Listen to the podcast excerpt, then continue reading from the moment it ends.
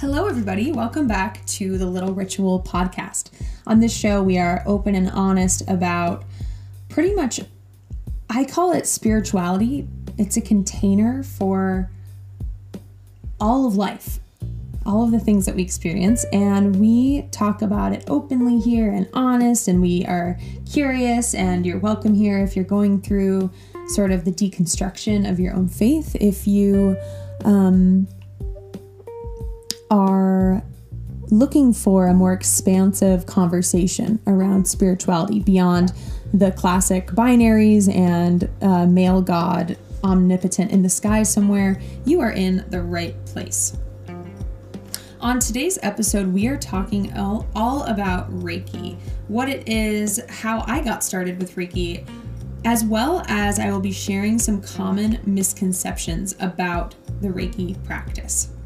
So, if you have gotten Reiki before and you want to have a little bit of history or background about what you were experiencing, or if you've never experienced Reiki and you're curious about it, this is a great episode for you. But first, we will start with three good things.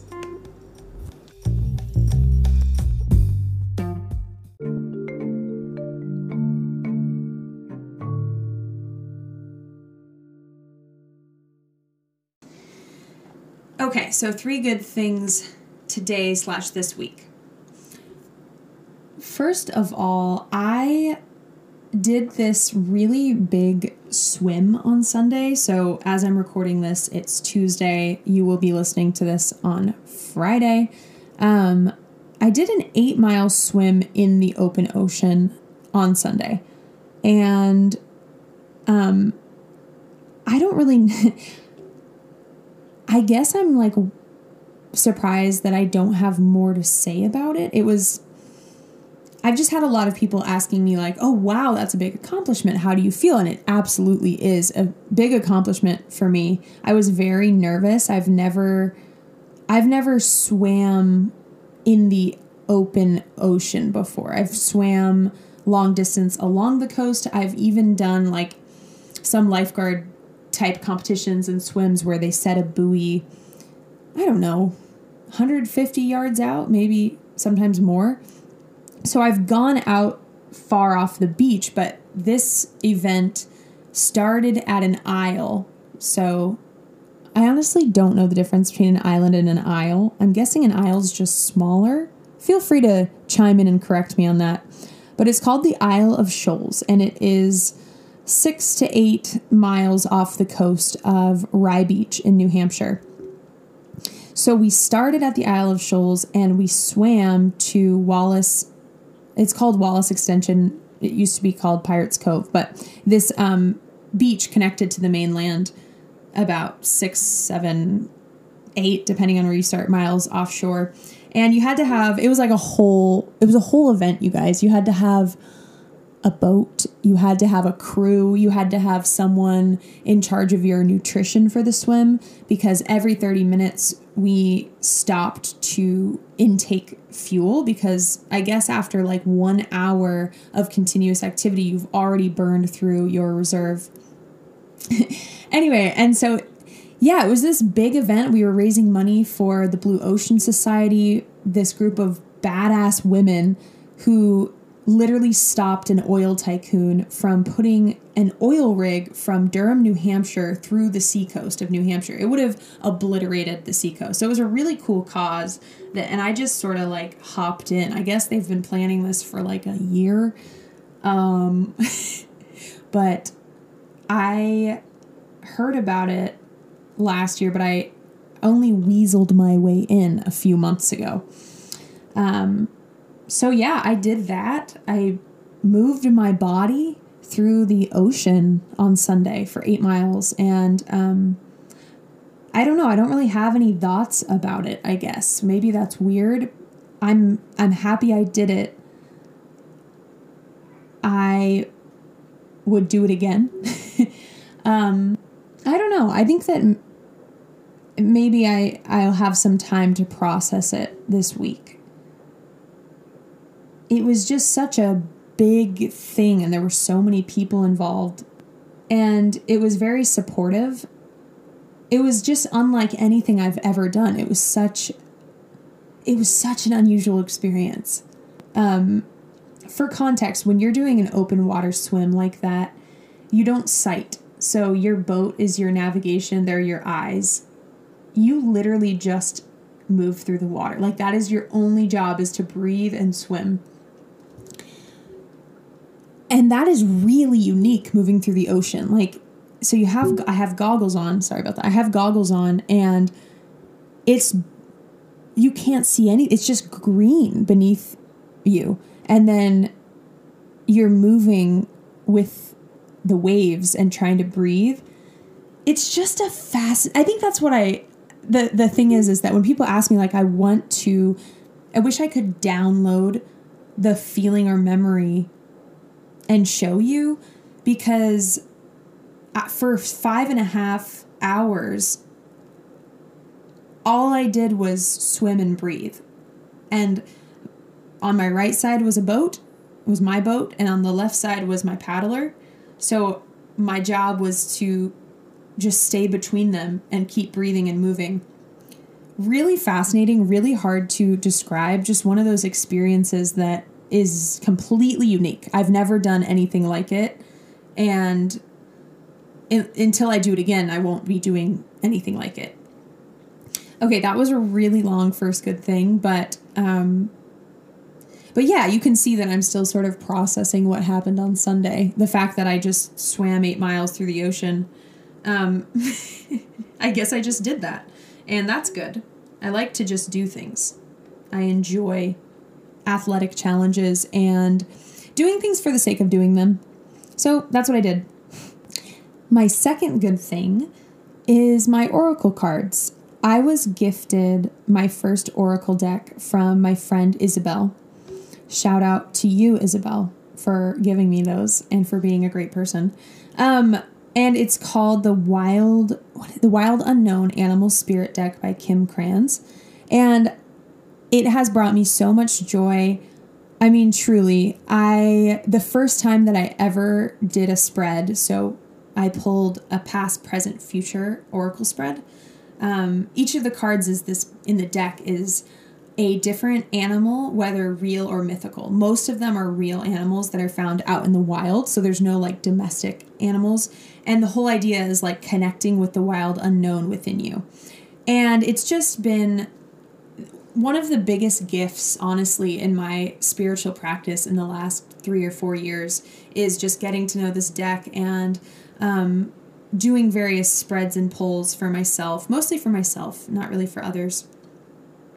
And I have been using it a little more lately, and it's just so encouraging every single time. And yeah, I just really love it. And the art itself on each card is so beautiful. I would probably get something tattooed. Hmm. New idea.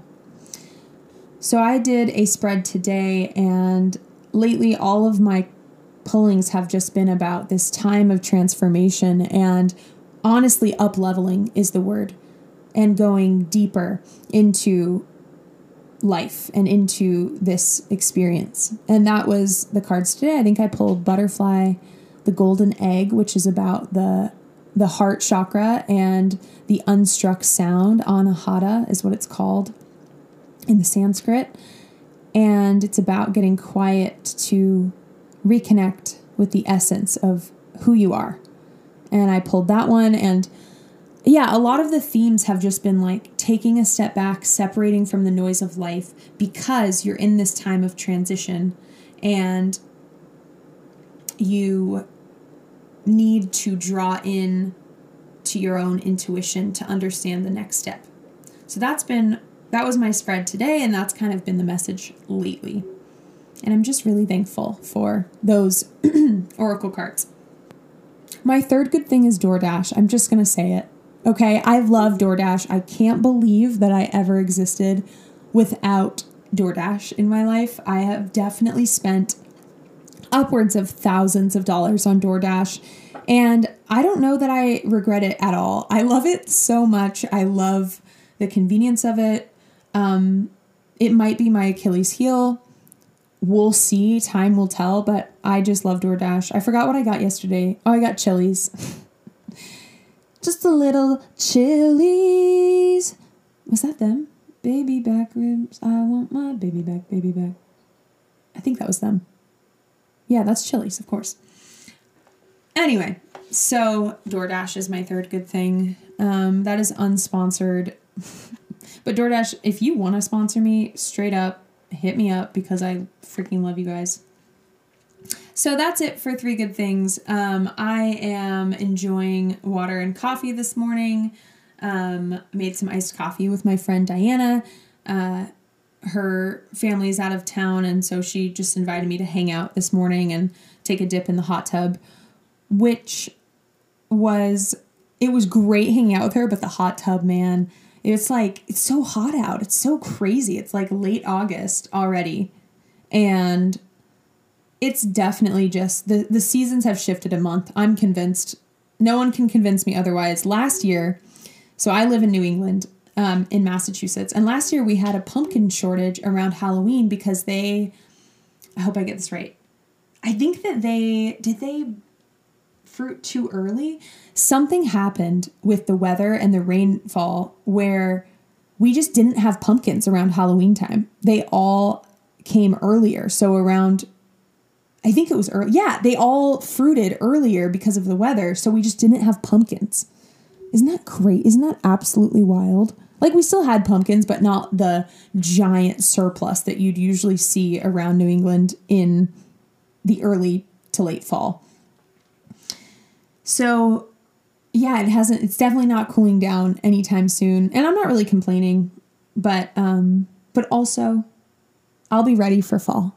I'll be ready for her when she comes. So let's talk about Reiki. And let's, I would love to start with my journey with Reiki just to give you an idea of where I'm coming from. So I, I don't think I'd heard about Reiki until I was deep into Christianity and Christian circles. And so the first understanding that I had about Reiki was painted from that evangelical perspective. And the way that it was pitched was like evil.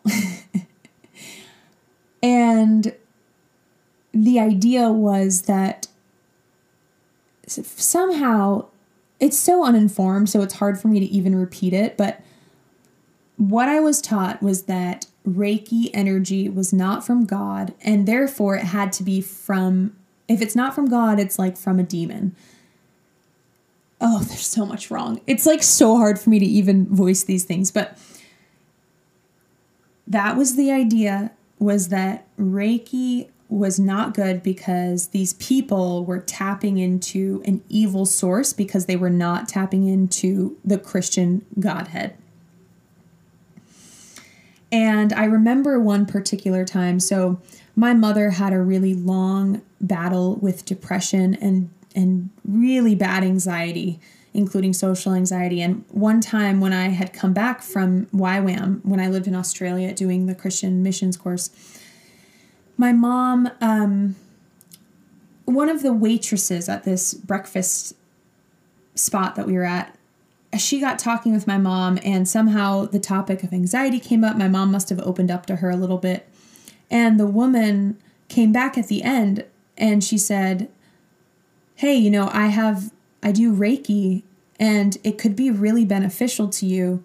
If you're ever interested, here's my business card. And my mom took the business card and she was like, thank you so much, et cetera, et cetera. And I, when the person walked away, chimed in and said, Mom, I just want you to know that I don't think you should do that. I don't think you should do the Reiki. And she said, I had a feeling you were going to say that. And I think I probably told her the same thing where I was like, well, you just have to be so careful because, you know, they're not ta- tapping into God. And I remember my mom definitely, she gave me some pushback where she was like, well, what do you think they're tapping into then? That seemed like a really nice person. And I said, well, if it's not God, then it's a demon. Like the exact same thing I just told you. I don't know if she ever went to that person. I don't I don't think she did. Um and you know, I try not to hold like shame about about past versions of myself and what what I've said, but I think that's one of those things where it definitely it probably would have been really beneficial for my mom to have gone to see that woman. And because I was so indoctrinated with these beliefs and also also lacked an understanding. I think that's the most frustrating part is that I didn't even look into it myself. I was so blinded by my own presuppositions. What's it called? Confirmation bias.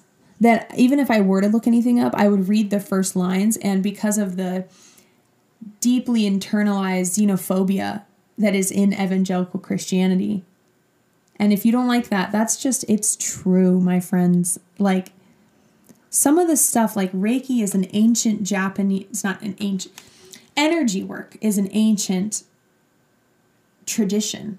And it find it's found its different forms in Japan and India and China. A lot of what we were taught was that other cultures were evil. And they wouldn't have said it outright like that. Maybe they would sometimes. But that was kind of the message when you really dig into it because there's just this idea that, like, Christianity, as it is understood in evangelical United States America, is the correct way. And it's just so frustrating. And within that, it's like, so basically, anywhere else you go, any understanding that they have of God is not valuable and not credible. It's a bunch of bullshit.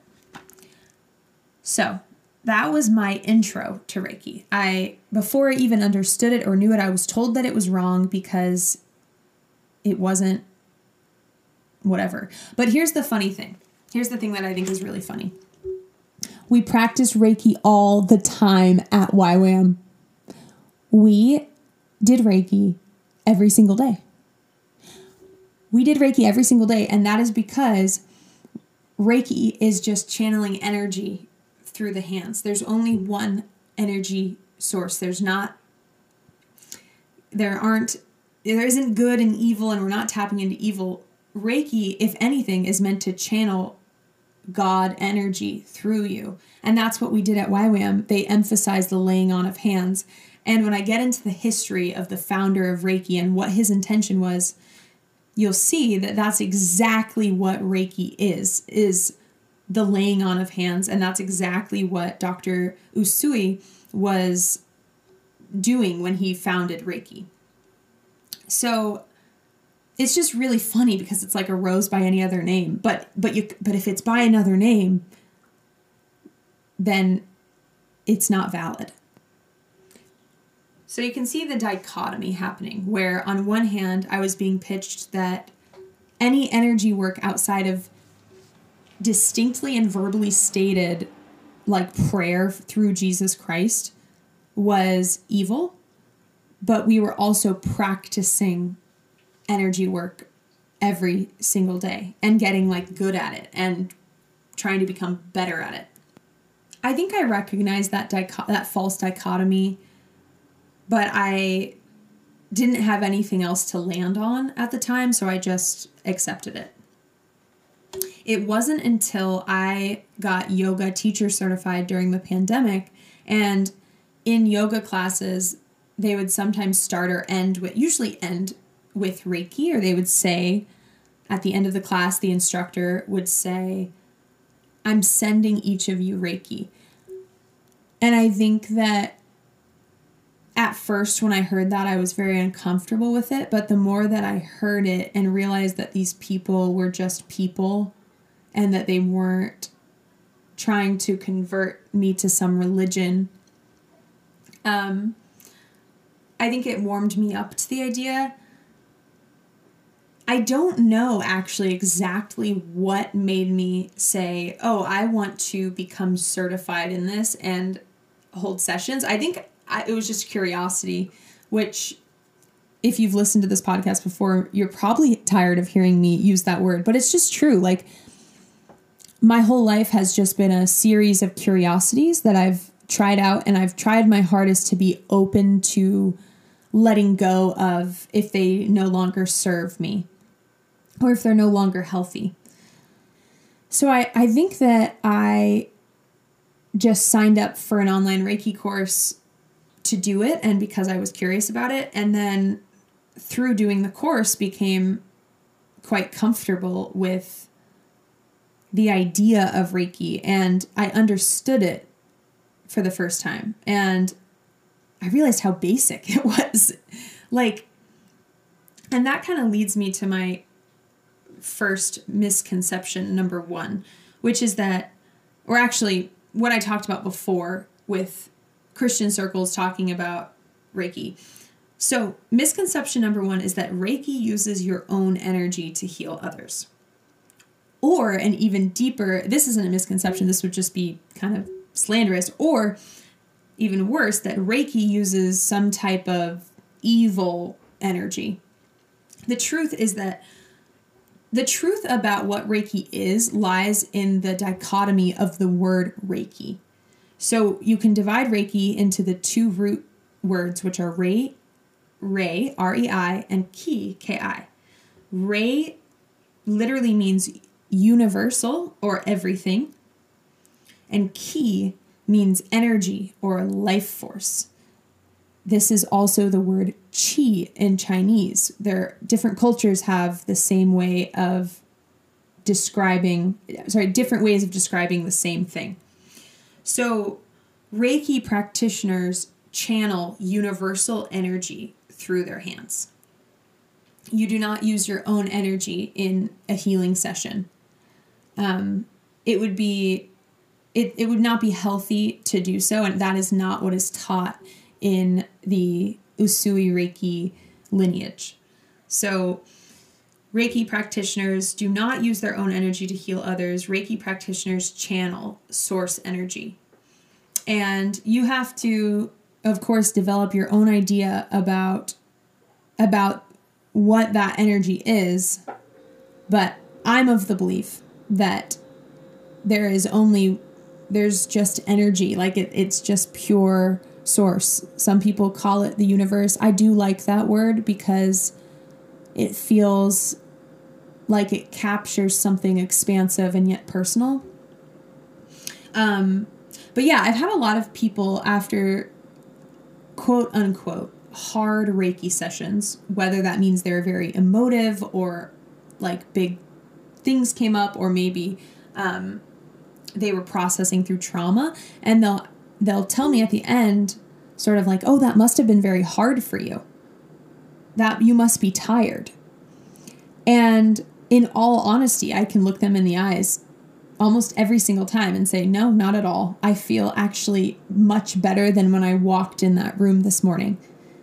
And that's the honest truth because in a Reiki session, I feel like I get a little energy massage as well because the energy is running through me. So so I, I rarely feel tired after a session unless I forgot to eat before the session, which is a totally different topic, and I do blame my ADHD on that. The challenge for a Reiki practitioner is to be a clear channel, is to acknowledge and quiet the ego so that you can be just a clear river, conduit for energy to flow through. That's it. That's what I mean when I say it's really simple. And that was encouraging because it's really nice when you discover something has a name. When you discover something that you've already been experiencing has already been named and you can hop into that lineage. That's how it feels right now. I'm reading this book about the roots of paganism and neo paganism in America. And that's the sentiment that a lot of people say is that it's not a conversion, it's just more of a coming home. It's more of a realization of, like, oh, I knew this thing probably had a name. And when I was doing the Reiki training, I felt very confident because I was like, I've been doing this for years in a Christian context. I could have never gotten paid for it in a Christian context. And when I had just started to really unravel my Christianity and start leaving the church, one of the first things was that I started finding it really unnecessary to involve God in the conversation. And that may freak you out if you're a Christian, but what I mean is like, or whatever, it freaks you out, that's fine. what I mean by that is like exactly what it sounds like. I would have these very healing conversations and I hadn't mentioned Jesus or God yet. And it's almost like I had to throw that in like a cherry on top just so that it would be legit. It was like the stamp of approval was like me and this person have this awesome heart to heart. We connect, our energy is vibing, we're flowing together, that maybe there's healing taking place. And at the end, I would get this guilt, this little notch that was like, Remem- remember to mention Jesus. And so I'd be like, yeah, you know, it was good talking with you. And, and, you know, Jesus is the one who really prompted me to talk to you. Just so you know. And usually that's when something would switch and the energy would stop flowing. It it just did. The person would I'd see a f- switch in their eyes where I went from someone that they were connecting to to someone who had an agenda and it would flip. And they do lots of I used to I used to be a conference girly. I used to be a Christian conference girly. I went to the to the some people who should not be named. Went to, to some Todd White shindigs, some Bethel shit, and other places that were secretly super homophobic. Um, and they would teach you like how to um how to casually like bring in Jesus and anyway, but I started letting go of that or questioning that, where I started noticing that that's when the door would close of energy and conversation, is when I would force in my agenda. And um, Reiki is so healing for me in that way because there's no agenda. Like, I don't need to con- I don't need to convert anyone because there's nothing to convert to. And I love that because because it truly it's actually achieving the goal of what they were trying to get us to do in those evangelical circles because what they were trying to do is have us speak on behalf of God and say holy shit. um, but I think the agenda of like having it have to be tied to this religion, to a religion, really got in the way of what of the healing that they were hoping would happen. And so to to practice Reiki is so beautiful because no words have to be said. No agenda has to be met. There's no guilt. There's no shame. There's no dogma. It's just breathing and noticing and listening. That is that's all of Reiki. And I say the word notice more than anything in my yoga teaching and my Reiki practicing. There are symbols that they teach you when you're going through Reiki 1 and 2 and Reiki Master. And these symbols can help sort of focus your mind's eye and the visual. I don't think that the symbols are necessary for Reiki. I think they're just meant to be a helpful tool. Some people might like adamantly disagree with that, but I stand firm in my belief that every single person can practice Reiki. Oh, sorry. Yeah. Misconception number two is that you have to be licensed to use Reiki. And here's the truth Reiki is for everyone.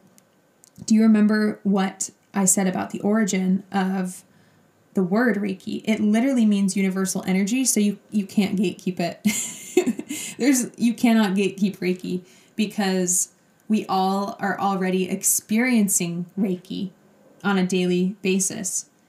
And the more that you can become in tune with the sensations in your body and your emotions, the more you can actually channel Reiki and and the more that you'll feel Reiki. The more that you you will you will feel Reiki moving through you. Sometimes stronger than other times. It's not necessarily about the feeling, um, but it is a nice confirmation when you experience sensation, warmth. I usually feel it through warmth through my hands. I will say that, so yes, the truth is, the myth is that you have to be licensed to use Reiki. The truth is that Reiki, at its core, is for everybody and that everyone can and should practice Reiki because Reiki is listening to yourself, allowing yourself to be a channel for universal healing for sorry for universal life force to bring healing on a cellular level. Reiki is a non-invasive energy practice that addresses the root cause of imbalance in the body. So a lot of western medicine treats to its fault treats the symptoms of imbalance whether it comes out as insomnia or gut problems. Reiki addresses the very root energy energetic imbalance that is behind any other imbalance happening in your body. So for that reason, every person can experience Reiki. However, this is my caveat. If you plan to host sessions for money, you should be attuned and trained. And the reasons for that is that um, there is a, a lineage of Reiki that you enter into, and it helps you with discernment and um, confidence, really. I think that it's important that you trust yourself and that you are in touch with your voices, if that makes sense. Your ego, your soft inner voice, so that you can be a clear channel for people in Reiki sessions. And I think that it does develop a confidence depending on your personality. I can pull the Enneagram into this. Like, I think my six wing does l- look for certifications for things. Um, if you're unfamiliar with the Enneagram, Enneagram type sixes kind of have this interesting dance with authority, and their big thing is feeling being secure and safe. So I'm an Enneagram type seven, but you can have a wing on either side. Anyway, so um, I'm also a- attached, even though I'm an Enneagram 7, I'm attached to the six energy of wanting security and some type of stamp of approval. And it's less of the stamp of approval that I'm pitching here, but more that when you go through a course, you can have the confidence of asking the questions and knowing the lineage and the symbolism so that and that will come through in your sessions. So that leads me to misconception number three. This one comes with a caveat as well. But here's misconception number three that reiki or rather the concept behind reiki is unique to japanese culture so yes and no my friends yes reiki originated in japan no, energy, universal energy healing, which is what Reiki means and what Dr. Usui was tapping into, is not unique to Japan. So let's dive into a little bit of the history for a second. Long, long ago, in the year of 1865, a man was born by the name of Dr. Mikao Usui. Well, I'm sure he wasn't born a doctor. That would be cute. Just imagined a little doctor with a little stethoscope, stethoscope coming out of the womb. Anyway, so a man by the name of Dr. Mikao Usui is understood to be the founder of the Reiki practice that most people are attuned to today. He was born in 1865 in present day Nagoya, Japan. Something notable was that he studied an array of sciences, so medicine, psychology, and theology. And it was through that education that he realized that the laying on of hands could bring healing. But it was very important to him. So he his parents were wealthy Buddhists. It was very important to him that if he were to create or find a modality of healing that involved the laying on of hands, that it would be detached from religious belief. it was very important to Dr. Usui that Reiki, er, it wasn't called Reiki yet, but that his system would be accessible to everyone. So it was distinctly non religious in its origin. During his time in the monastery, this guy was an impressive dude. Doctor, studying all this stuff in a monastery. Also, notice how how all of those can go together in Eastern cultures. That is something that we are deeply missing in the West is that you can be versed in medicine, psychology, theology, and energy work and healing without it being contradictory. Maybe I'll just leave that there. So, during uh, when Dr. Usui was in the monastery, he went into a cave and fasted, prayed, and meditated for 21 days on Mount Kurama. On the last day of his fast, he saw in visuals, perhaps mind's eye or on the cave, the ancient Sanskrit symbols that helped him develop develop the system of healing that he was searching for and could not find. So from there, once he received those Sanskrit symbols, he started a clinic in Kyoto. Day off in Kyoto. I love that song. He started a clinic in Kyoto where he trained others in the practice that he had been developing and with the symbols that he learned on in the cave. One of his students was Dr. Hayashi, and Dr. Hayashi is the one that I mentioned who sort of refined the attunement process and also clarified the symbolism in it. Dr. Hayashi attuned a woman named Hawayo Takata. And Mrs. Takata was a Japanese American, and she actually had, um, I forget what kind of sickness, it was a very debilitating sickness, and she traveled to Dr. Hayashi, who gave her Reiki and actually healed her um, th- through the Reiki. So she took back what she learned home to the US. And that is how Reiki spread to the West. She ended up attuning something like 25 practitioners, and then it goes on and on in this lineage. And if you're wondering what attuning is, it's it's when the person training you in the art of Reiki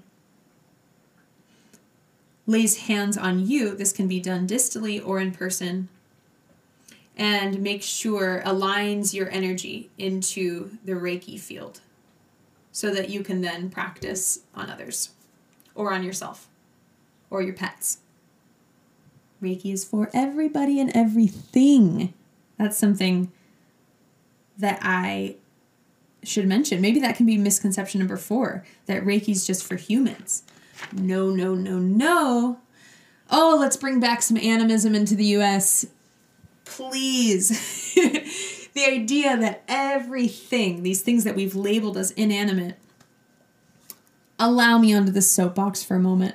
Before Christianity came and Im- imperialized pantheism and polytheism into mono- monotheism, we had this rich understanding that everything had spirit flowing through it. Like I hate to say it, but that Pocahontas song honestly captures it. Like, but but I know every rock and tree and creature has a life, has a spirit, has a name. I think it's something like that. Um, thank you for the random moment of singing. But we, yeah, we used to have this idea that gave us respect for every creature. And the truth is that life force doesn't doesn't choose where it flows through. It flows through everything. So pets actually respond extremely well to Reiki. Like I'm just going to tell you from experience that yes, there are people who feel Reiki and and receive it more than others. And when people can't get past their ego and their head that is when they have the hardest they don't experience the the feeling of the reiki so think about animals they don't have that ego so the reiki goes straight in and dogs will move their bodies to they will tell you through movement where they need the Reiki. It's it's really beautiful. I, I think there are some videos on YouTube, like you can look up animal Reiki healing. And um, yeah, dogs, animals respond really well to Reiki. I try to remember and keep in my practice to give Reiki back to trees, to the ground. Um, the earth gives us so much, and Reiki offers us offers us a way to reciprocate, to to rechannel the energy through these creatures and plants. I don't remember if we were on misconception number four or three, but the one that I mentioned about Reiki not being yes, it, Reiki is unique in this to Japanese culture in the sense that it began there, and that is its lineage and its roots, but it is also not unique. Ah, yes, this is where I was going with that. Every ancient culture has a form of Reiki. So the Japanese, starting with Dr. Usui, called it Reiki. In China, it's Qigong. People practice Tai Chi as a method of moving energy. And in India, this energy movement is called prana, pranayama, so the, the movement of breath, and it focuses on the breath as the life force. So that's why I say, is Reiki unique to Japan? Well, yes and no. Um, yes, it originated there. No, the idea of it is not unique. And I think that that just adds to the validity of it in the fact that like lots of people were doing the same thing under different terms. And indeed, contrary to what I learned at YWAM, a rose by any other name is just as sweet. And beyond that, the more words that you can use to describe a rose, the more rich your life will be. It will not be for the worse, it will be for the better. I guess I'll throw in one last misconception before I read you a couple of reviews um, from my clients. So this one came in from my friend Diana. Shout out to Diana for responding to my Instagram polls, which can be a desert wasteland. Um, but she said that one misconception she has of Reiki is that it's a type of massage. So, um, Reiki is distinctly not massage. I think a lot of people think that it might be because they're on a massage bed often, like during a professional session. I like to incorporate yoga massage into my Reiki sessions because it feels good. People, it's, um, I like to do face massage and foot massage and just have touch on the shoulders or neck if people are open to it. But but Reiki does not need to include touch at all. That's just if people do that it's because they have some separate training and have added it on, like myself. Reiki is an energy massage in in some ways. That's what it feels like sometimes when we're moving through the the chakra system. And I think the big thing to understand with Reiki is that you know, going back to that conversation about polytheism and the idea that life is many and that we are multitudes inside and that nothing is really one thing or the other.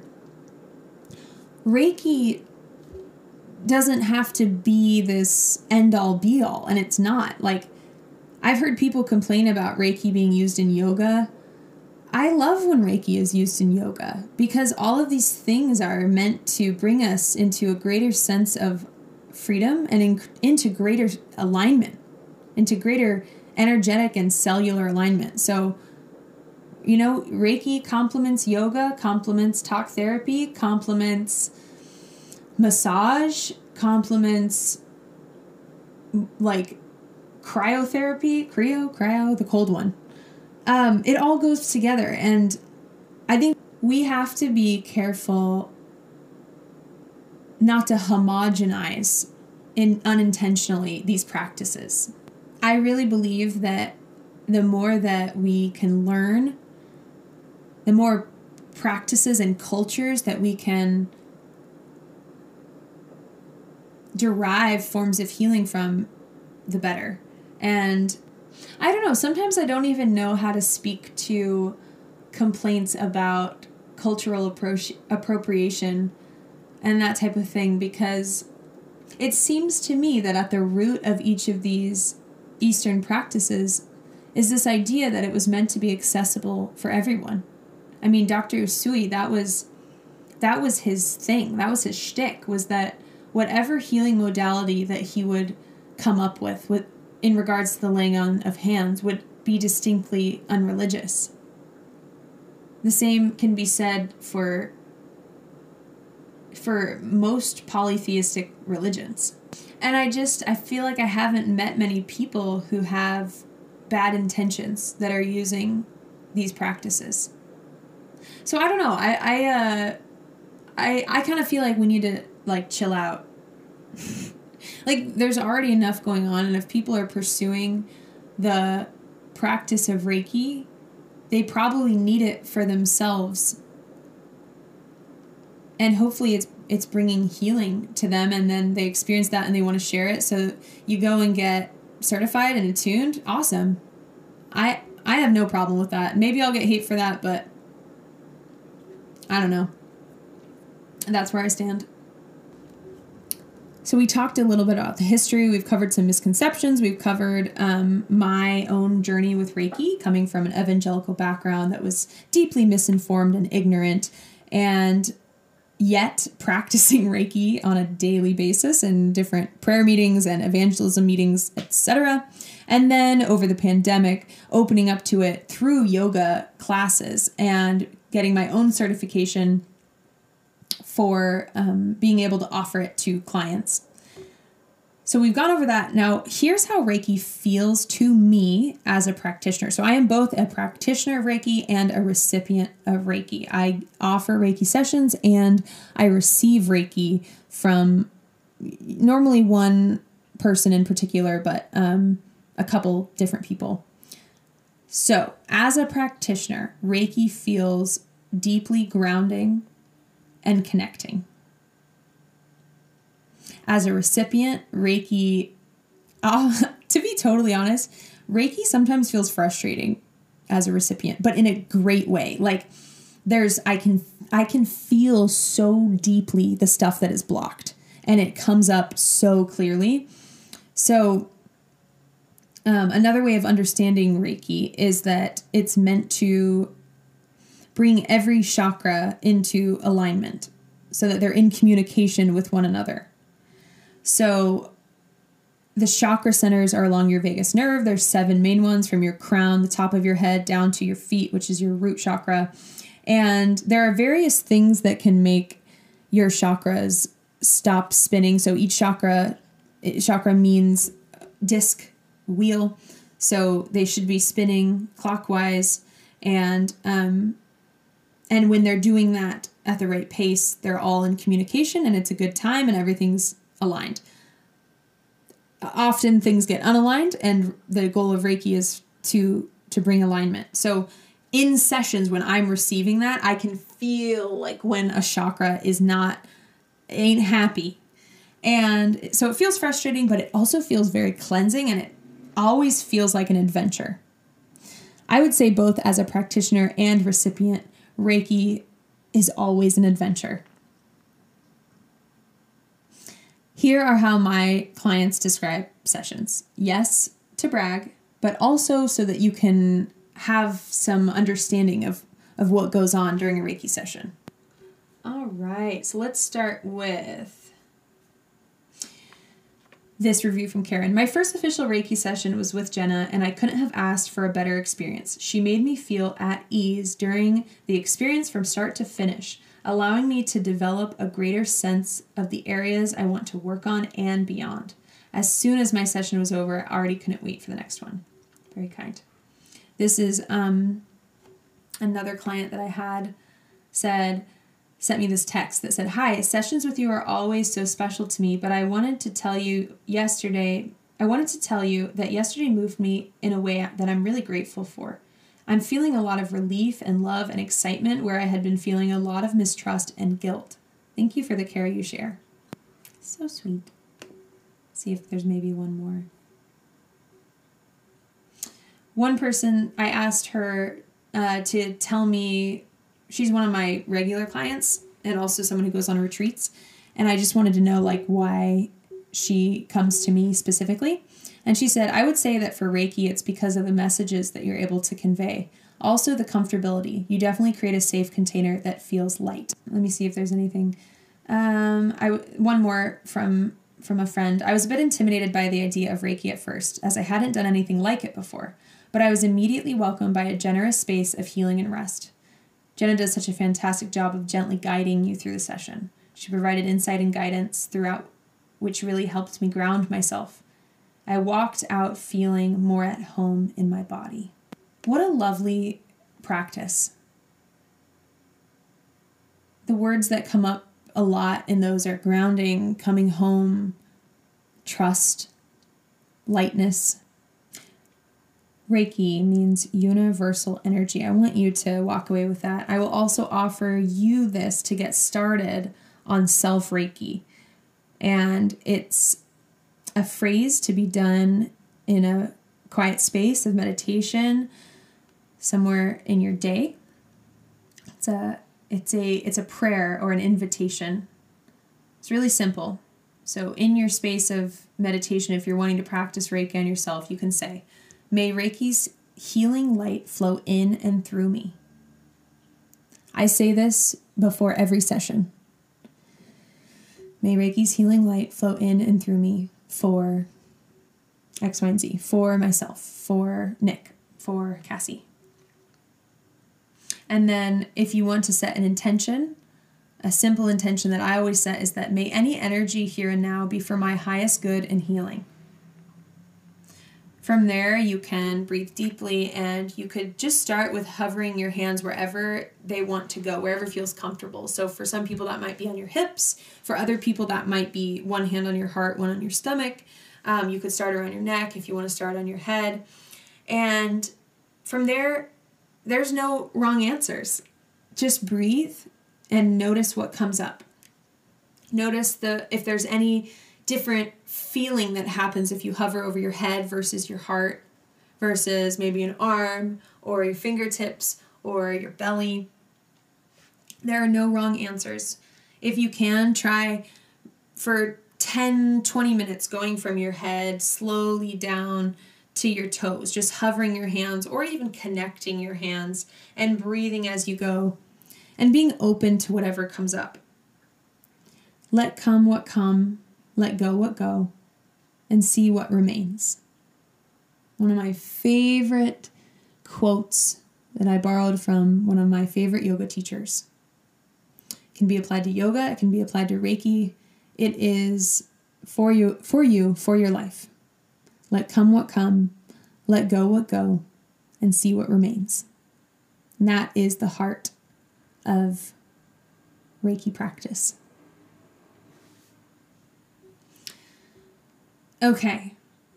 So that that's it for today's episode. Thank you so much for listening. Thank you for the 36 of you that follow me here. It it really does mean the world. And um I'm yeah, if you like this podcast, if you um, are vibing with me, I would love and deeply appreciate if you could leave me a review. That's how other people find the podcast. And if you want to follow me and so that you can tune into every episode, I try to post once a week, either Mondays or Fridays. And um, yeah, we we have some cool guests coming on in the upcoming future, and um, just really grateful for this space. I am new to the podcasting world. This is probably my eighth or ninth episode. I'm figuring out uh, everything as I go. But yeah, I'm just really happy to have the space. I've honestly always wanted to do a podcast, and I'm really happy that it's happening now. So thank you for being here and sharing this special space with me.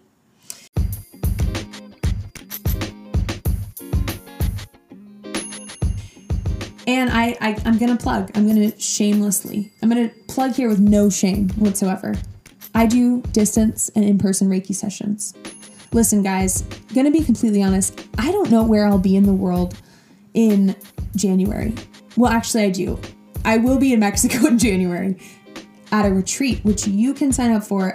Y'all, come on this shit. If it looks cool to you and you're like, I would go on that, it's like then go, come. There's payment plans. I want you there. I want you to come to Mexico with me for a week and experience the dolphin joy energy and peace that is going to happen on that week in Oaxaca, Mexico. The dates of that are January 29th. Oh God, I hope I'm getting this right. Yes, January 9th through February 3rd, 2024. The total price for the trip is $2,333. The payment plan is really nice because it's a $500 deposit and then it's you can pay 600 bucks a month for 3 months. Is basically the option. It's coming up so fast, you guys. It's 5 months away. So if you were wanting to come, now's the time to sign up for sure.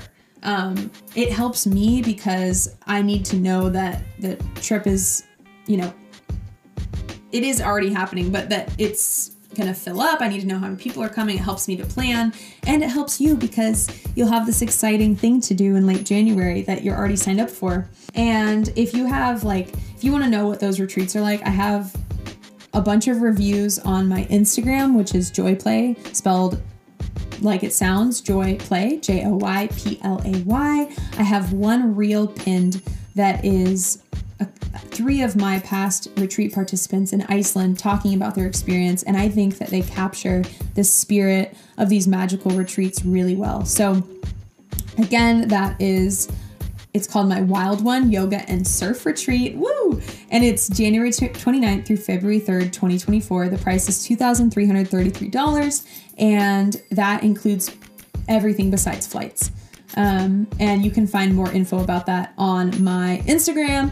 And if you want virtual, my point in saying all of that was that if you want in person Reiki and you're in the seacoast area of like New Hampshire, Northern Mass, hit me up now, y'all, because I don't.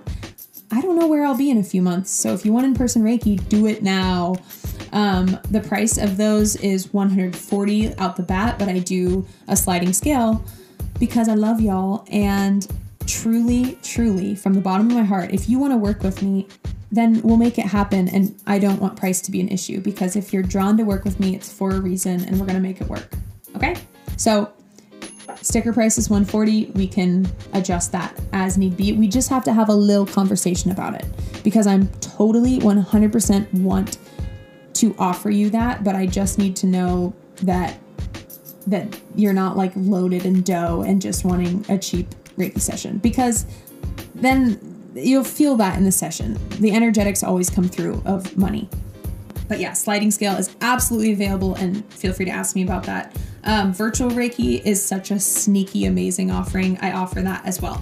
And all of that can be found on my website, which is joyplay.org. That's J O Y P L A Y dot O R G. All right, that is all from me today. Tune in next week. You are not going to want to miss my conversation with Shauna Z. Lazo, the author of The Way of Inanna, a heroine's guide to living unapologetically. It's a field guide to heart centered living through the wisdom of the Sumerian goddess of love. Are you kidding me? Are you kidding me? I'm so excited. She is also a fellow ocean lover that lives in the area, and I, it's quite funny how we got connected, and I just love every bit of it. So, her and I are recording tomorrow, and that podcast will be posted Monday of next week. So be sure to tune into that. And um, yeah, much love. Bye.